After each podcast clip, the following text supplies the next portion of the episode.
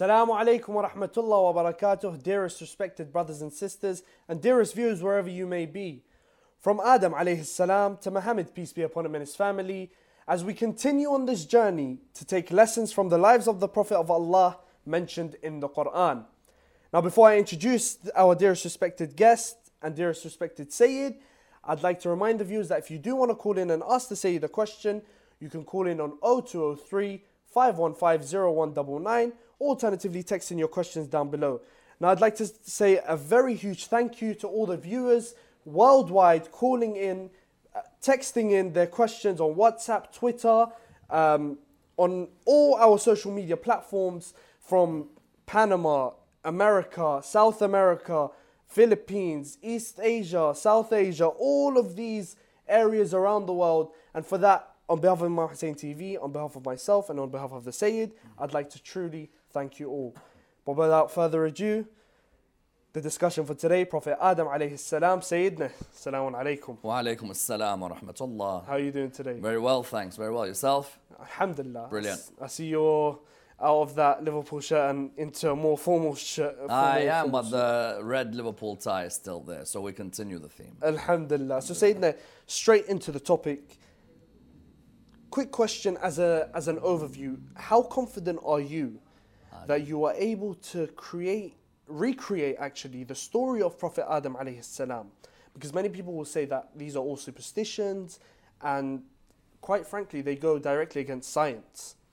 I think it's a great question to start off with because story of Prophet Adam alayhi salam, you're right, it involves the world of the seen and the unseen, especially in relation to our lives today. Because you've got, you know, the main protagonists within the story are Adam, the jinn, the angels. You've got this communication that's coming back and forth between Allah subhanahu wa ta'ala and his creation. And it's not the easiest story to be able to reconstruct. I'm not going to sit here, you know, for the next hour and say I'm going to tell you exactly what happened in that heavenly abode, wherever that is, and how long it took, and what the exact details of the conversations are. All I can say for those who say, well, these are just superstitious beliefs, when I come to a conclusion that there is a Lord, that Lord provides me with guidance. Guidance can come in many forms. One form is my intellect, another are the prophets of the Lord, and the other is the Holy Book, and the Quran provides me with that guidance to be able to understand the story. So those who are coming from the door of superstition, I reply by saying that no, I have a Holy Book that I believe is the Word of God, and therefore having come to that conclusion, what that Holy Book then guides me towards, I believe has come from a prophet who is truthful and trustworthy, receiving revelation from his Lord. And I'm not going to deny that we do have some hadiths which, you know, you begin to wonder what exactly is this hadith pointing to. You know, God created man and created Adam in the image of the Lord, or you have, for example, Eve was created from the rib of Adam, or you've got traditions about Adam's children marrying each other. We're going to come to all of these to show that the world of hadith is open to question for sure, and that Israeliyat tradition definitely crept in. In terms of science, if there are areas in which science has differed, while science is not infallible, Islam is open without a doubt. There is no way that a person can live their lives without knowing the world of the seen and the unseen, without knowing the world of the empirical, as well as going towards the world of the mystical and revelation. So we're willing to entertain scientific discussion as well. We're not going to deny what science will seek to conclude. But see, you bring it onto science because when we look at science, you know, we have fossil records that date back millions of years. Now, as we know, these fossil records date back to way before the time of Prophet Adam alayhi salam. We can both agree on that. Now, you know, could we have gotten this story wrong? Because the earth was clearly inhabited by before Prophet Adam alayhi salam. Yeah, no doubt. You know, you go to museums around the world and there'll be people who show you that there was life form before Nabi Adam alayhi salam. And we don't deny that because we have traditions from the Imams of Ahlul Bayt ﷺ that there were Adams before Adam. Sometimes it says there were 1,000 Adams before Adam. Sometimes it says there were millions of Adams before Adam.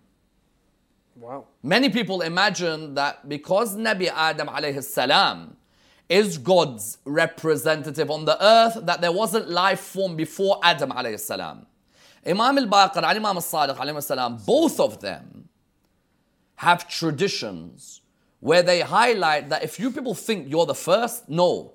There were worlds before you and there were Adams before you.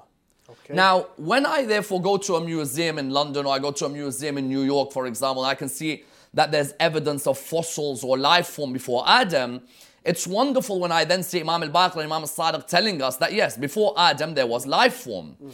Then you find that there are traditions that indicate the earth had been created and that there was life form on the earth of different species which it's hard to pin down the definition of. Okay. One of them is the species that's supposedly created from fire, known as the jinn. Mm-hmm. Another is a species that's some have described as a humanoid, mm-hmm. Paleontologists have looked at the life form that seemingly has existed before Adam is known to have existed, and you find that there was a form of a human being that seemed to be a very rebellious human being. At the beginning, these two creations, which were there before Nabi Adam ﷺ, they seem to be creations who were both worshipping their Lord. Now, someone says, well, if they're worshipping their Lord, how? Mm-hmm. Is there a prophet for them? For them to be worshipping their Lord, has a prophet come and invited them? Mm. And the reality is that a person can find their Lord simply by reflecting on the signs that surround them. There are people who ask me a question that if, say, somebody's living in the Amazon rainforest, and they've never ever heard of the Prophet Muhammad, peace be upon him, and his family. Yeah. They've never heard of Imam al-Hussein, they've never heard of Karbala, they may have never even heard of the Quran. Mm-hmm. Let's say, that person, what's their judgment? Well, their judgment, if they reflect on the rainforest that surrounds them, the serenity, the peacefulness, the order of the creation around them and nature, and reach a conclusion that there must be a creator and that this was not in vain, that's enough. For they have believed in the central tenet of La ilaha illallah, or in the central tenet, which was the central tenet of every prophet of Allah subhanahu wa ta'ala, and that is Alhamdulillah Rabbil Alameen. So, what you have before Nabi Adam alayhi salam is that on the earth there is the jinn living there. There is this group of people which some traditions refer to as the Nasnas, but after a certain time where they're worshipping Allah subhanahu wa ta'ala and they're recognizing the bounties of their Lord, that they become rebellious. Okay. When they become rebellious, you find that the angels are watching all of this. Mm. And the angels are saddened by how the creation of Allah are rebelling against their creator. Mm. So what we therefore have, in answer to your question, is that we have life before Adam. Adams before Adam. Mm. Thousands of years, millions of years. Sometimes when you hear that there may have been life form over 30 million years before Nabi Adam alayhi salam, Imam al-Baqir alayhi salam answers this. He says, million Adams before Adam. SubhanAllah. There were 1,000 Adams before Adam. Mm. So there is no denial. And that's why I said at the beginning of the show that when you're looking at the stories of people like Nabi Adam alayhi salam, there's no harm interacting with the scientific world. The problem with many Muslims is that they're not willing to engage in the discussion with the scientific world. I don't have to agree with every single theory in the scientific world that's been postulated, but there are some that accord to what the Islamic teachings are providing us. But we believe that, say Imam al-Baqir and Imam al-Sadiq alayhi salam say that there were a million Adams before Adam. Now, we believe, and correct me if I'm wrong, that Prophet Adam alayhi salam was the first human being to be created. Now, can we as Muslims possibly believe in a form of dinosaur or evolution? No, dinosaurs We have no problem in believing. Listen, if there's fossil records, if there's clear evidence that there was, you know, forms of species which may have gone extinct, others which may have evolved, we have no problem with that as well. And we got no problem with a lot of the theory of evolution. You know, mutations occurring in the environment, or animals or species adapting to their environment, we have no problem with that whatsoever. Many times you'll hear Muslims saying that we completely reject the theory of evolution. No, on the contrary. Yes, someone might reject macro versus micro evolution, meaning that's a whole change from one species to another, maybe something that is rejected.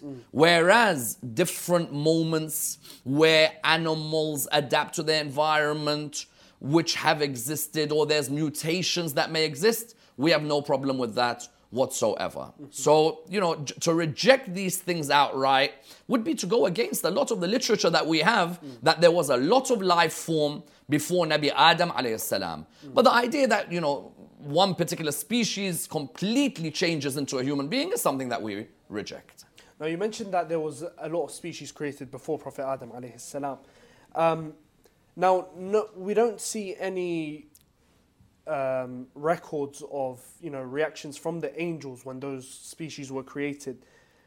But when we see Prophet Adam alayhi salam created, we see a reaction from the angels. But what was that initial reaction from the angels? Actually, the angels did react when they saw the rebelliousness of the creatures who were there before Nabi Adam alayhi salam. Okay. The angels had a reaction of sadness. They couldn't believe that this creation that was on the earth, which the fossil records show us existed before Adam, they could not believe that they were so rebellious against the Lord. And the angels were very hurt by what was happening. And it seems that within Islamic traditions, the Lord decides that, well, of those who are rebellious, there's a punishment. And of those who are of the good, they are to be taken towards another abode. They are to be saved. Of which, of one of them who's saved has the title of Iblis. Yes, which we will come to shortly. So the angels do have that reaction. Now, the angels, it's interesting that when Allah subhanahu wa ta'ala in the Islamic sources supposedly ends that period or that millennia where the Nasnas exist or the humanoids exist, then Allah subhanahu wa ta'ala has a conversation with the angels, which is documented both in the Quran and in the world of hadith. And the conversation is that I'm going to appoint a representative of mine on the earth. And this representative of mine is going to be a representative who's going to show the best of values, is going to be full of justice, is going to have dignity and devotion and intellect and so on. So there is this discussion that occurs between God and the angels. Now, when this discussion occurs, the discussion is mentioned in the Quran from chapter 2, verse 30 till about 34, 35. وَإِذْ قَالَ رَبُّكَ لِلْمَلَائِكَةِ إِنِّي جَاعِلٌ فِي الْأَرْضِ خَلِيفَةً. Your Lord said to the angels, I'm sending a khalifa on the earth. Their reply was interesting. And their reply, according to certain scholars, indicated that they had known of a life form before Adam. أَتَجْعَلُ فِيهَا مَنْ يُفْسِدُ فِيهَا وَيَسْفِكُ الدِّمَاءَ وَنَحْنُ نُسَبِّحُ بِحَمْدِكَ وَنُقَدِّسُ لَكَ. Are you going to send someone who causes mischief and bloodshed, while we worship you and sing your blessings? How would they have known about a creation that causes mischief and bloodshed unless there's already been a creation preceding Adam alayhi salam? Some scholars have looked at this in different ways. Some scholars have said the very makeup of the human being, having the power of intellect, but anger, desire, and imagination is a recipe for disaster. If intellect is able to overcome one's desires or one's anger, then yes, the human is higher than the angel.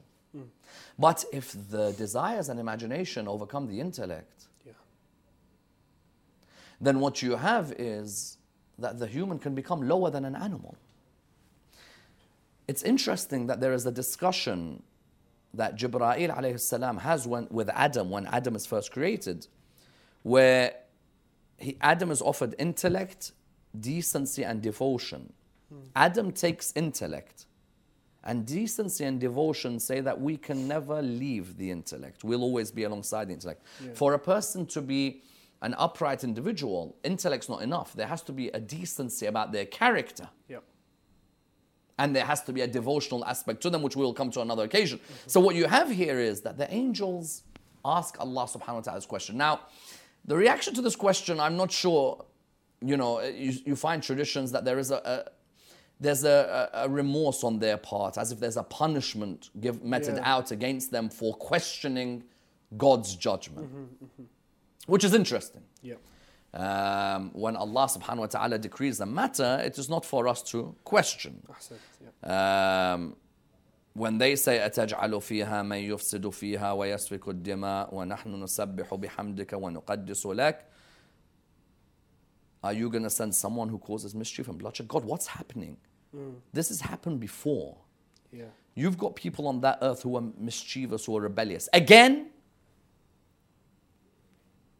Yeah. Is that what you're going to do? Is that what's going to happen? And his reply is a wonderful reply. Allah subhanahu wa ta'ala replies, قَالَ إِنِّي أَعْلَمُ مَا لَا تَعْلَمُونَ. He said, I know that which you do not know. That you've got a point about the fact that you've seen mischief and rebellion in my creation. But you're going to see a creation who, not just him, he is one of the greatest of my creation. But you're going to see in his loins greater and greater creations who are going to be unbelievable in their dignity, in their intellect, in their devotion, and in their worship. The same way you do tasbih, taqdees, you do the honoring and glorifying, you're going to see a group who are more majestic than even this creation. SubhanAllah. Yeah. You mentioned that of the jinn that were saved, one was Iblis, or Shaitan, as we call him. Now, we do hear different names for Iblis, let's call him for now. What was his status at the time of the creation of Prophet Adam alayhi salam? The time of Adam, he's in quite a lofty position. If you're reading the traditions of Ahlul Bayt alayhi salam, you're looking at somebody who was worshipping his Lord for 4,000 to 6,000 years or more. Wow. Wow. I think Allah subhanahu wa ta'ala is so just that even for that act, it's why he gives him respite later on. But he's in a lofty position. He knows that a decision has been made, that God is going to appoint a Khalifa on the earth. He still hasn't come to an understanding as to what this creation is exactly like. It seems that there are discussions taking place, because if you're looking at the world of hadith, God, Jibrael, Israel, all of them are involved in discussions about the creation of Adam. And there are these interesting traditions about how the earth, when it talks to God, now, you read in the Quran, there are numerous verses about how God offered his trust to the heavens and the earth and the mountains. Yep. So these inanimate seeming creations do have this relationship with their Lord.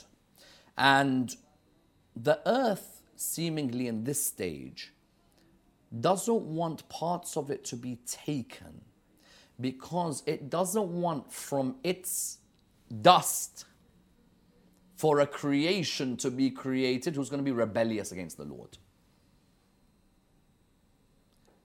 It's as if the earth has seen that there have been rebellious creations, and the earth in these discussions, now these could be, hagiographical discussions or whatever, but it's very interesting that you find that Iblis at this time is in the company of the angels. The Quran gives us this indication. And we still don't find that he's rebelled yet. He's still witnessing what's happening. Yeah. A very important question. Something that I don't think a lot of people have thought about. What does Adam actually mean? Adam comes from Adim al-Ard, which means to be created from the dust of the surface of the earth. Yeah. Okay. Now we hear in the Quran, in the famous verses, وَلَقَدْ خَلَقْنَا الْإِنسَانَ مِنْ صَلْصَالٍ مِنْ حَمَإٍ مَسْنُونٍ. Now the Quran mentions the words masnoon, hama, salsal. What are the definitions for all of these? And is there a time period mentioned for how long it took Allah subhanahu wa ta'ala to create Prophet Adam alayhi salam? Yes, it's very interesting that you mentioned that. You know, hama and masnoon, salsal and kalfakhar. We hear sometimes in wedding ceremonies when the Mawlana sits with the husband and wife who are, you know, giving their lives away. Yeah. You hear alhamdulillah alladhi khalaqa adam min salsalin kal fakhar, and you hear this hama, you hear turab, you hear other words which are mentioned as well. Imam Ali ibn Abi Talib alayhi salam has a phenomenally vivid description of the creation of Nabi Adam alayhi salam. Hama and masnoon. What you have here is, as I said, they're trying to get from the earth. They're trying to pull the dust from the earth. The earth tells Allah subhanahu wa ta'ala, I don't want my earth to create or to be part of a creation that's going to rebel against you. Do you know who takes the task of getting the dust from the earth? Israel. And that's why on that moment that he took the dust from the earth, Allah decided he's going to take the people's souls from their bodies. It was at that moment, in the creation of Adam alayhi salam, at that moment, Israel said, you know what, all of you guys keep going to the earth, you're not doing anything about it, I'm doing it. When they've pulled the dust from the earth, all of these words that then you see are trying to explain to us the process behind the creation of Adam, possibly trying to reply to those who are saying ape, human, by saying, hold on, we don't just describe it by saying, although we can, and we have, by saying kun fayakun, we're also going to explain to you the intricacies behind it. Yeah. So we're going to pull dust from the earth, earth and the water put together, you're going to have that clay. We're still going to have these larger pieces that are there. Yeah. You remove them until you fashion it into, as if the way you're fashioning pottery. Salsal and kalfakhar is this connection to the world of pottery. You know, people get the clay and they're molding something into shape. Yeah. The Arab mind maybe needs something like this, or not the Arab mind, the human mind today needs something like this to understand that everything is created with precision. The one who has the major problem with this is Iblis. On one occasion, now they say that Adam, you know, we do have interest in the Quran, you know, ayahs such as خَلَقَهُ مِن تُرَابٍ ثُمَّ قَالَ لَهُ كُن فَيَكُون. Be and it will be. Allah, you know, time doesn't affect Allah subhanahu wa ta'ala. But sometimes you hear that we created the heavens and the earth in 6 days. We created Adam over 80 years. Okay. Now, still in his lifeless form, there is a narration that Iblis walks past and there is this moment where Iblis suddenly says, clay? Fire, that moment is the downfall. Why? Because two attributes come in one moment, and that is takabbur and hasad. Yeah, correct. Yeah. These two come in together, and God save you if you have these diseases in your life. Yeah. That, you know, in life we have physical diseases, and you won't get treated straight away. So when I hear someone has cancer, they want to get chemotherapy, for example. When I hear someone has diabetes, when I hear someone has HIV, when I hear someone has, you know, there's other illnesses, they won't get treated. But when you have certain spiritual diseases, they are the worst that you could face. Yeah. Iblis, all of a sudden, is thinking to himself that you created me from fire, and you created him from this clay, this foul-smelling, dark clay. I'm higher, and I deserve that position. Why is he the one getting that position? Yeah. And that's the downfall. Now, you could have worshipped for thousands of years, but if your worship has a tinge of arrogance, thinking that you're better than somebody else in terms of your creation, that, you know, that person doesn't deserve to even be looked at, looking down at people, and that defines a Muslim. What defines a Muslim is really their akhlaq.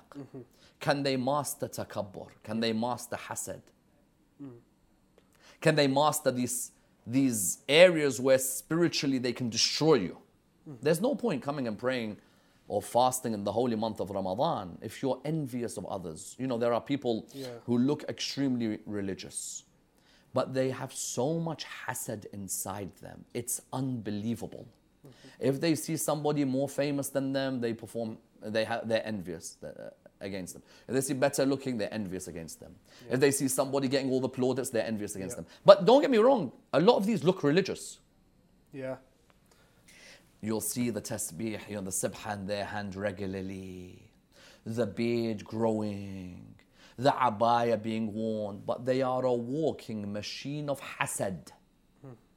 However much they will talk to you about Ahlul Bayt, the best thing that can happen to these people is for them to leave society, go purify themselves, then come back. Stop talking about Ahlul Bayt's lives when you are a machine of hasad. Yeah. What then is the difference between you and shaitan? You claim to be a lover of Ahlul Bayt. Shaitan at that one moment, Allah subhanahu wa ta'ala asks those angels, وَإِذْ قَالَ رَبُّكَ لِلْمَلَائِكَةِ اسْجُدُوا لِآدَمَ فَسَجَدُوا إِلَّا إِبْلِيسَ. Allah asked the angels, prostrate to Adam. All of them prostrated except Iblis. He refused. His arrogance overtook him. Yep. Because he thought that he was greater than who? Than Nabi Adam alayhi salam. After the break, we'll look at why Adam, the angels, and Iblis all would realize that he is a greater creation, inshallah. Ahsan to Hussein, and that's a very great reminder to be wary of the disease of envy and arrogance that surrounds our communities today. Inshallah, before we go to the break, I'd like to remind the viewers that if you do want to call in the second part to ask the Sayyid a question, call in on 0203-515-0199 or text in your questions down below, wherever you are in the world. Now, just before we go to the break, during the break, a video will play of the 1,000 campaign that we have here at Imam Hussain TV.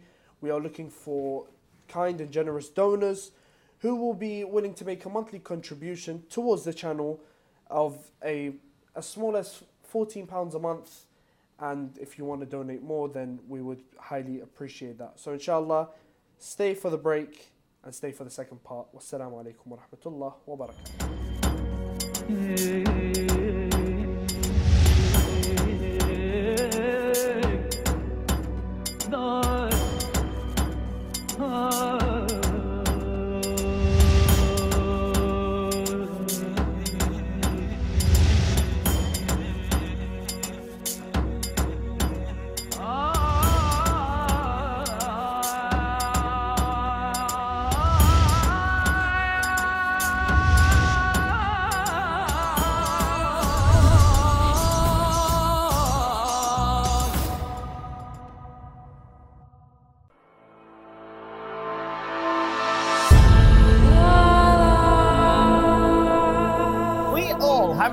Towards the preservation and the propagation of the message of Imam Hussain alayhi salam. Indeed, one of the best ways to work towards the reappearance of Imam al-Mahdi ajjalallahu ta'ala farajul sharif is through promoting the values of Karbala. Imam Hussain Media Group is the only Shia television network that broadcasts globally in 5 different languages: Arabic, Farsi, Turkish, Urdu, and English. We are appealing to the lovers of Imam Hussain alayhi salam worldwide to support the channel such that it may continue its global operations. Imam Hussain Media Group is seeking 1,000 partners to pledge to a 14-pound contribution per month. This will allow the channel to sustain its operating costs as we continue to spread the message of Imam Hussain alayhi salam in multiple languages across the globe. You be a part of this great legacy and donate today.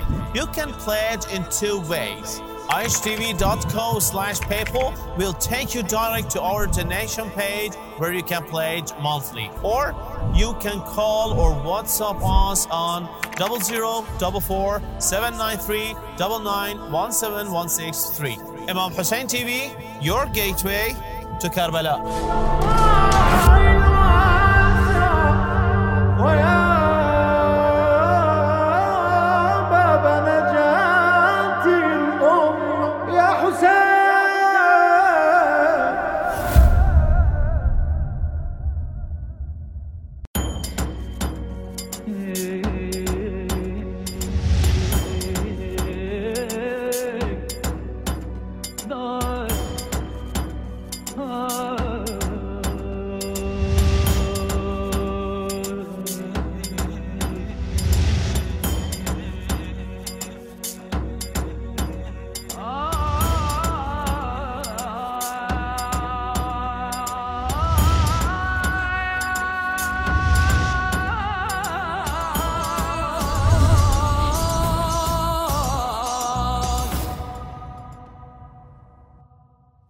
Assalamu alaikum wa rahmatullahi wa barakatuh. Welcome back to the second part of Live in London with Dr. Sayyid Ammar Nakshawani, as we discuss the lives of the prophets and the lessons we can take from their lives and how to apply them into our lives today. Now, Sayyidina, before the break, we were talking about how, you know, the words masnoon, hamat, salsal. But it goes on to say that the angels themselves, they wondered about Adam. The shaitan himself wondered about Adam. You know, who was this creation? Who was this new creation of Allah subhanahu wa ta'ala? What was the special criteria for him that made him become the Khalifa? Knowledge. Knowledge. The Lord ends the discussion with the angels by saying, إِنِّي أَعْلَمُ مَا لَا تَعْلَمُونَ. I know that which you do not know. He teaches Adam what the Quran says. He teaches Adam the names. When he asks Adam to say these names, Adam has the knowledge of them. When he asks the angels realize that we don't have that knowledge. God's Khalifa on the earth cannot be somebody who's deficient in their ilm, but has to be somebody who can walk around anywhere and say, ask me before you lose me. SubhanAllah, yeah. We can't have somebody as God's Khalifa on the earth who is being corrected 24/7 by people around him because they're making mistakes in relation to their knowledge. You're representing God. Yep. The angels, when God asked them about their knowledge, they realized that we're lacking something. Yeah. Iblis realizes, but his arrogance is too much to be willing to admit. And so what you have over here is a key point in understanding monotheism, prophethood, as well as imamah. Allah subhanahu wa ta'ala chooses his Khalifa on earth. That Khalifa has got to be the one with a God-given knowledge. That knowledge is communicated at times from God to that Khalifa through Jibrael. That's a form of, a highest form of wahi. You see, the plant kingdom, the animal kingdom, normal human beings can have limited forms of wahi. Musa's mother, وَأَوْحَيْنَا إِلَىٰ أُمِّ مُوسَىٰ أَنْ أَرْضَعِيهِ. Bees, وَأَوْحَيْنَا إِلَى النَّحْلِ. There are limited forms of communication between God and his creation. But the highest is either Allah subhanahu wa ta'ala speaks to his Khalifa on the earth through Jibrail, or Allah subhanahu wa ta'ala may use dreams, or Allah may inspire. So what you have therefore is that the angels realized at this moment that his knowledge is higher than ours. His knowledge is a God-given knowledge. And therefore they all bow in prostration before Adam, except Iblis. But Sayyidina, surely sujood to a human being, is that not form of polytheism? Yeah, no. Sujood can be divided into two. Sujood related to ibadah is different from sujood of ta'zeem. As sujood of worship is only to Allah subhanahu wa ta'ala. When you see Muslims 5 times a day say Subhana Rabbi al-A'la wa bihamdih, that is only to Allah subhanahu wa ta'ala. The words are clear, Subhana Rabbi al-A'la. A sujood of ta'zeem, Allah subhanahu wa ta'ala, number one, a test of your obedience. At this moment, their obedience is being tested. Don't tell me I've done prayers for 6,000 years. It's a key lesson. How many prayers you prayed, it could only come down to one act of disobedience. And then all of these deeds are nullified. So, a sujood of ta'zeem. Now, sometimes people ask the question that if I'm going to Najaf or Karbala, sometimes you find people doing sujood when they enter the mosque. And that sujood sometimes can be seen towards the grave of that person buried in that land. And our maraja are clear. If that sujood is to that person, that's something not allowed. If that sujood is thanking Allah subhanahu wa ta'ala for blessing us with the ziyarah of this person, then that is allowed. Yeah. So therefore, the sujood related to ibadah is a sujood different from ta'zeem. One is a sujood of worship, another is a sujood of reverence. Now, you mentioned in the previous point that this khilafah, especially because it was sent down to, given to Prophet Adam alayhi salam, it was the khilafah of knowledge. It was the khilafah of knowledge. Now, is this khilafah representative for humans or is it on a spiritual status as well? Yeah, I think it's twofold. When Allah subhanahu wa ta'ala says, Inni ja'ilun fil ardi khalifa, there are, it depends what context you're discussing this.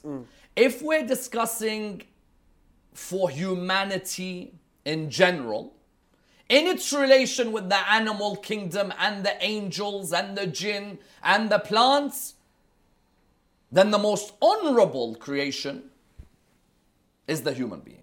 For Allah subhanahu wa ta'ala has created the spirit which He has breathed into that human being and made him His Khalifa on the earth. Something which the mountains and the heavens and the earth did not take, but the human took on that trust. And I think it's a great honor if we remind ourselves that we are the khulafa of God on earth. So in some contexts, the human is seen as, you know, general. And then in others, this person is not just the Khalifa of Allah as a human, but rather he is also the Khalifa who represents the message of God on earth to the rest of humanity. Therefore, that person is infallible. Therefore, that person is one who receives their knowledge from Allah subhanahu wa ta'ala. That person is chosen by Allah subhanahu wa ta'ala. There are certain areas such as ilm, isma, nas, all go and surround the Caliph of God on earth. So because I've heard of this tradition. Now it says that the tradition mentions that Allah subhanahu wa ta'ala created Adam from Allah's image. Now, is that not also a form of polytheism?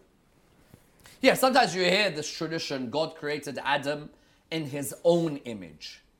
Or God created man in His own image. And I know that that affected certain Christian beliefs, even some Muslim beliefs. There are some Muslims in the world who believe Allah has a face, Allah has hands, Allah has a shin, Allah subhanahu wa ta'ala sits on a throne. We differ with them. Of course. When we say God created Adam in His own image, it means God created Adam in the image that was already ordained in the guarded tablet. Meaning that there was an image that was ordained for Adam and the children of Adam. In that, you know, we talk of the Lauh Mahfuz, the preordained guarded tablet. That was the image in which Adam was created. Nothing to do with Allah subhanahu wa ta'ala being in any human or physical form. Okay. Now with Iblis, with Shaitan, now this can directly link to us, it can directly link to the viewers out there. It's a special case where envy and arrogance has now become such a big thing in our communities that people aren't able to essentially control it. Now, when is it that envy and arrogance kicked in for Iblis? When was it that moment where Iblis said, you know what, this creation is not better than me? No, like I said, Iblis recognized that Adam is created from clay, and that he's created from fire, and that was the cause of his expulsion. You know, from his highest state, he was lowered from that state. You know, he was in the company of the angels in the highest position, and then he was expelled. And he was expelled simply because of that moment of arrogance that he displayed. So he could not take the fact, and even makes it clear, Allah subhanahu wa ta'ala, if you want me to do sujood to you, I'll do sujood to you, but never to Adam. Obedience to Allah isn't on my terms. It's on the terms of Allah subhanahu wa ta'ala. If it was on my terms, we'll make a mockery of this religion. I'll say, Ya Allah, I'll pray 5 times a day, I'll fast in Ramadan, but if you don't mind the rest of the year, I want to drink alcohol, I want to commit adultery, I want to gamble, and so on. No, there's a complete submission. And that's what Iblis lacks. And it's from that moment onwards that Iblis has this enmity. That I was in the loftiest of positions, but you could be in the loftiest of position. With that drop of arrogance in you and that drop of envy, you could fall easily. But with that arrogance, you know, Allah subhanahu wa ta'ala could have easily just destroyed Iblis. Just there and then, destroyed Iblis, and we wouldn't have even heard from him. But what is it that Iblis asks from Allah subhanahu wa ta'ala? And if, you know, what he asked from Allah subhanahu wa ta'ala, did Allah grant him that wish? And we could look on the other side, did Prophet Adam ask anything from Allah subhanahu wa ta'ala? And if he did Allah grant him his wish? Yeah, I think Nabi Adam could not believe, if you look at certain traditions, Nabi Adam's asking questions, why is this Iblis not destroyed for this moment?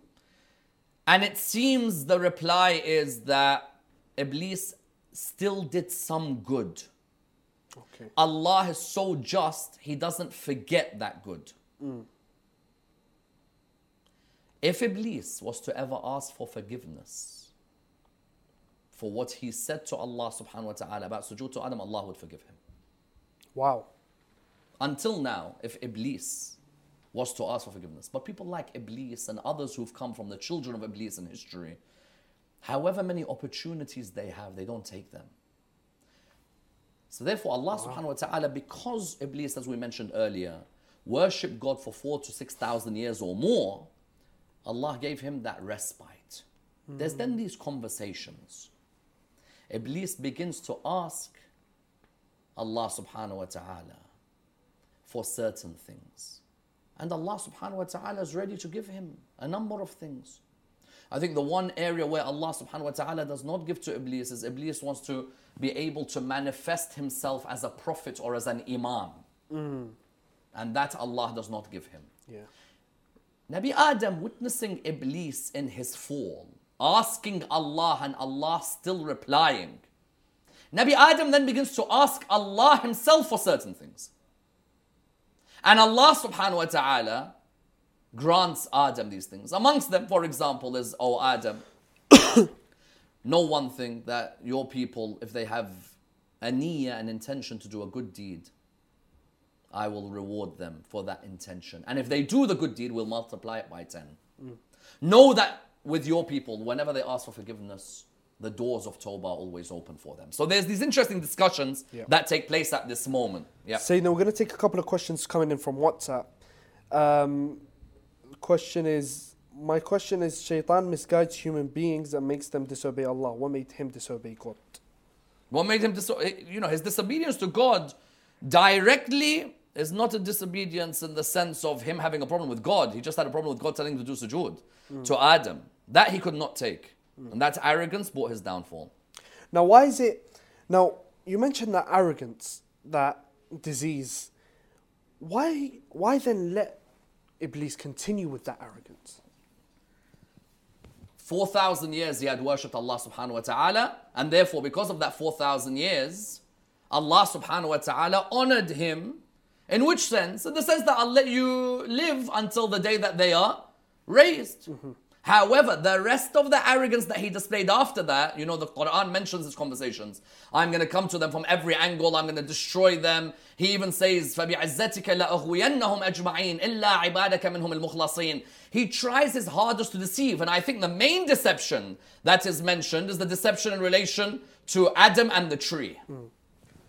So, there's a mention of God creating Eve from the rib of Adam alayhi salam.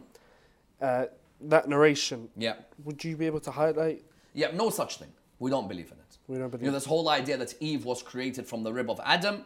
These are amongst the Israeliyat that can be found not just in other schools but also within our school, and we reject this. The same clay Allah used, which we mentioned earlier, to create Nabi Adam, from that same clay He created Eve alayhi salam.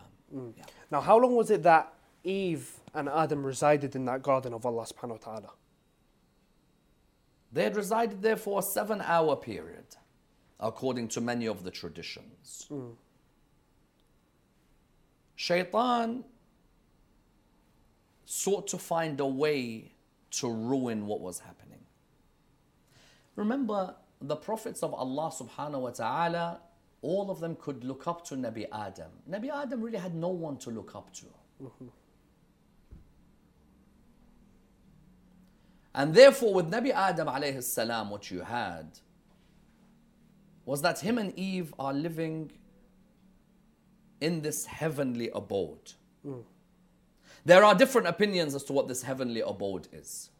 Some say it's the Jannah that we're going to go to after we die. Mm-hmm.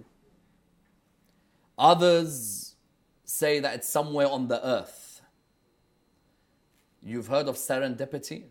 So they say there's an area called Sarandib, some say in Sri Lanka, that was where they were. Others say that somewhere between the heaven and the earth, a type of Barzakhi realm. There are different opinions, irrespective, that while Adam and Eve are in this garden, let's say, Iblis is trying his hardest to affect them, to tempt them. The narrations mention that Allah subhanahu wa ta'ala tells them, enjoy whatever you want of that garden, except that tree. Yeah. Be careful. The Quran mentions that he's going to deceive them, and that if you're going to have anything from that tree, it's going to make you go to the earth and toil in the earth. Mm. Okay.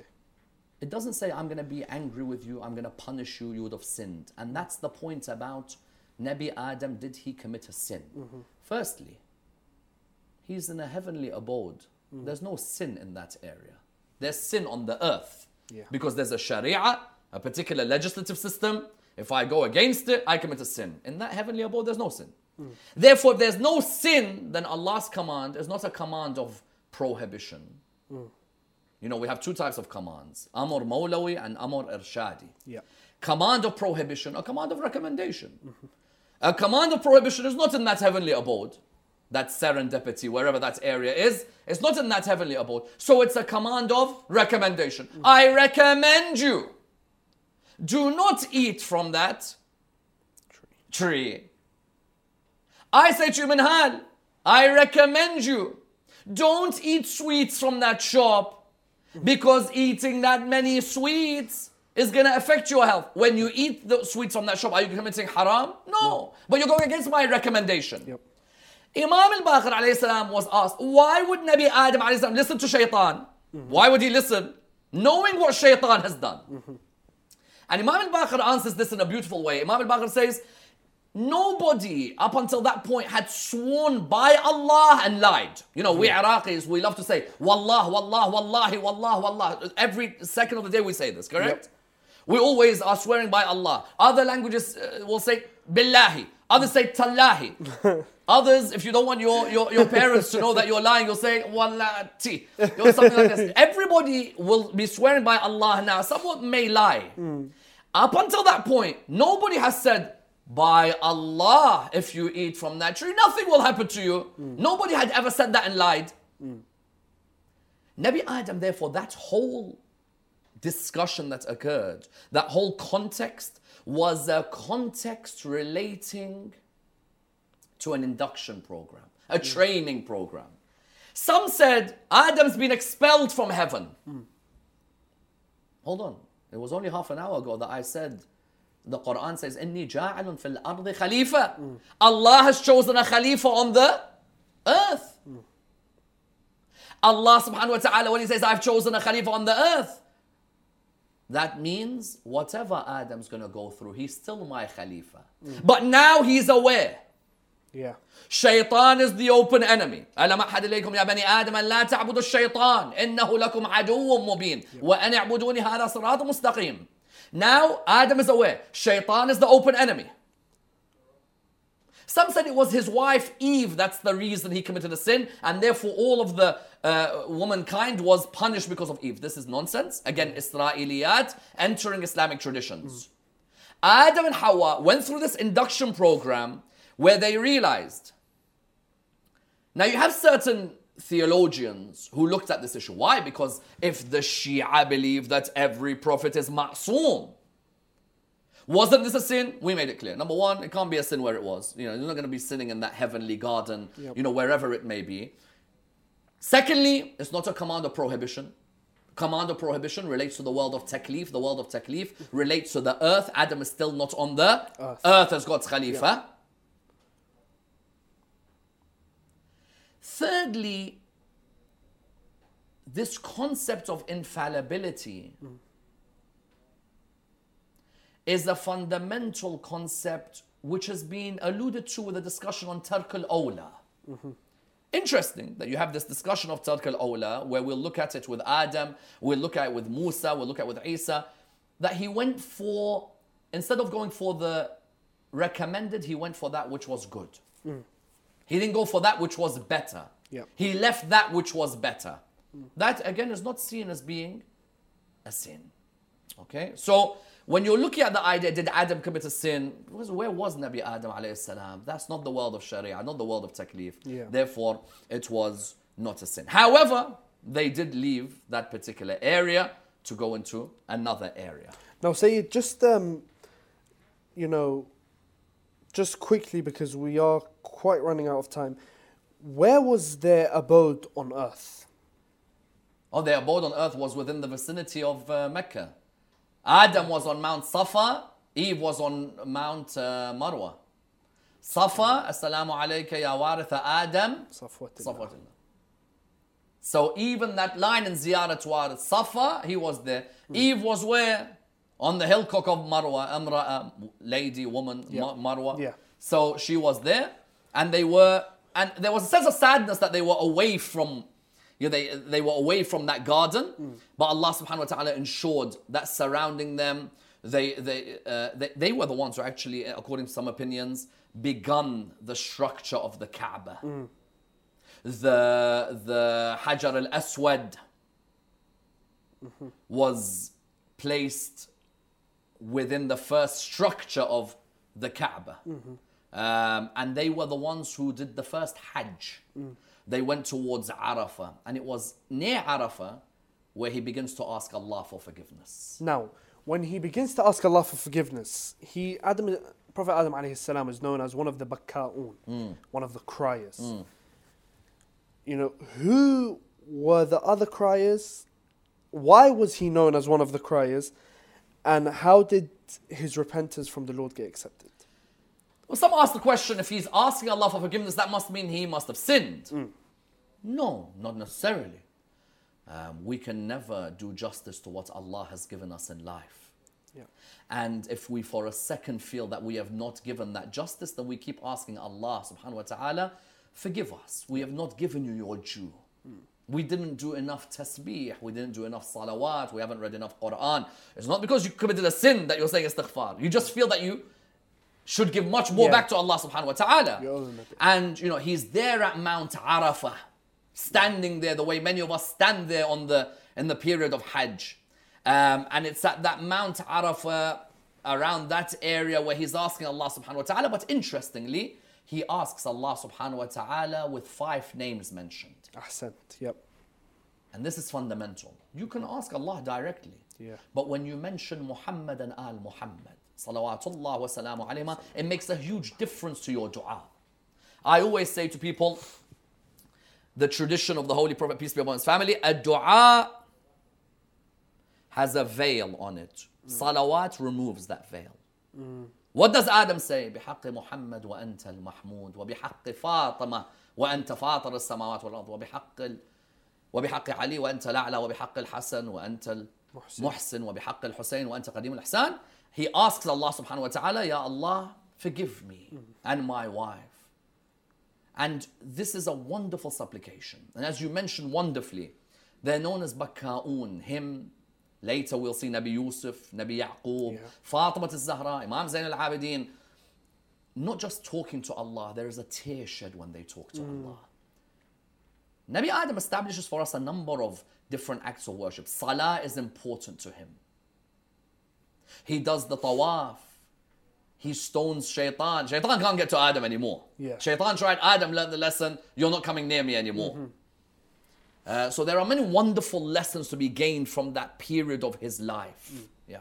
So say just quickly before we end the show, I think this is a question that's been on everyone's mind. When you think of Adam and Eve, you think, you know, they had this family, they created this family, Qabil, Habil. Okay, how many kids did they have? You know, how did we procreate? Because, you know, Adam, Eve, Qabil, Habil, or maybe other children. Yeah. But then, you know, surely to continue the human life, you need a form of partner. Yeah. To procreate. Yeah. So how is it that they procreate? Yeah, they had a daughter by the name of Anaq. Anaq. And they had the son Qabil and another son Habil. And another son who we're going to come to tomorrow, who was known as Sheath. Now, Anaq started off her life in a good way, but then became extremely indecent, corrupted individual. Oh, wow. But yes, people ask, hold on a minute, if there's no other humans on earth, then how do they procreate? How do we have the rest of humanity? Answer's very simple. The same Lord who created them can create species for them to marry. Simple as. We reject this incest and we throw it away. Yep. We have mentioned a number of Israeliyat today that have to be thrown out. Amongst them, Eve being created from the rib of Adam. Amongst them, that Adam's children slept with one another, had an incestual relationship.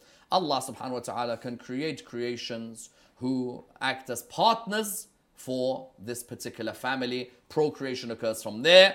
One line, Qabil's line, continues. And tomorrow's line we'll see with Prophet Sheath alayhi salam. So we reject these stories about brother and sister sleeping with each other, so humanity continues. If incest is wrong today, it was wrong from the very beginning. Ahsantum, yeah. Sayyid. Ahsantum. Sayyidina, let's just take a few questions from WhatsApp. Yep. This question coming in from New York City. My name is Rashid from NYC and I have a question. How come the angels questioned God's will when he decided to create Adam? Aren't they, peace be upon them, supposed to be when they ordered, as stated in the Quran? I think you answered that already. Now, in terms of Qabil and Habil, the two brothers, one was devout to Allah subhanahu wa ta'ala. The other went directly against Allah subhanahu wa ta'ala. And as you mentioned, their sister, who later on became indecent. What was the story of Qabil? Like, what led one to kill the other? Well, I think the first lesson we learn is just because you're a prophet of Allah doesn't mean your kids are all religious. Sometimes we imagine that when we hear a family has a religious surname, it means that everybody in that family is going to be religious. On the contrary, in the same way the fingers on our hands are all different in shapes and size, likewise, the family members You may find religious and non-religious. And Nabi Adam alayhi salam, inshallah, tomorrow's show we go towards his death and who succeeds him. But Allah subhanahu wa ta'ala never leaves the earth without appointing a guide. And it's the role of the Khalifa to announce that next guide. He's not just going to leave it to people who are going to choose people based on their own whims and desires. Qabil is the eldest son. He thinks he should be the leader. He doesn't realize Allah subhanahu wa ta'ala doesn't choose you on the basis of you being the eldest son. He chooses those who are fit to look after his message. So what you have then is this second case of envy. Qabil hears that his father Adam announces that Habil will succeed him, has been chosen by Allah. Qabil cannot take this. And subhanAllah, how many times in life we see that there's fights between brothers, arguments between brothers, brothers who do not talk to one another, and it continues that there are brothers until today who are willing to fight each other. In this case, not just fight. Kill. He wants to kill him. لَأَقْتُلَنَّكَ I'm going to kill you. And the reply of Habil highlighted the piety of Habil. The reply of Habil was, لَإِنْ بَسَطْتَ إِلَيَّ يَدَكَ لِتَقْتُلَنِي مَا أَنَا بِبَاسِطٍ يَدِي إِلَيْكَ لِأَقْتُلَكَ إِنِّي أَخَافُ اللَّهَ رَبَّ الْعَالَمِينَ You put forward your hand to kill me. There's no way I'm putting forward my hand to kill you. Meaning that I don't want to start an altercation. You're actually going to kill me simply because I've been announced as the successor of Nabi Adam alayhi salam. Nabi Adam says, okay, both of you make an offering. And there are different narrations about the offerings that they make. Inshallah, on tomorrow night's show, when we talk about the death of Habil, and then why Allah gifted Sheath to Nabi Adam, we'll see how these offerings, how they were accepted, and then we'll see how the family continued from there. That was actually my next question on what the offerings were. But thank you very much, Sayyidina. Thank you for your time tonight. Inshallah, iftar won't be too long for you. Inshallah. Inshallah. I'd like to thank the viewers for tuning in to this live show with Dr. Sayyid Ammar Nakshawani on this very beautiful and insightful topic, starting with Prophet Adam alayhi salam, and inshallah ending the 30 nights with Prophet Muhammad, peace be upon him and his family. Inshallah, join us tomorrow as we go in depth on Prophet Adam's son, Prophet Sheath alayhi salam. Wassalamu alaikum wa rahmatullah wa barakatuh. Thank you for listening to our podcast. We encourage you to look our audio library for more content on Quran, ethics, lifestyle and spirituality. Imam Hussain TV3, your gateway to Karbala.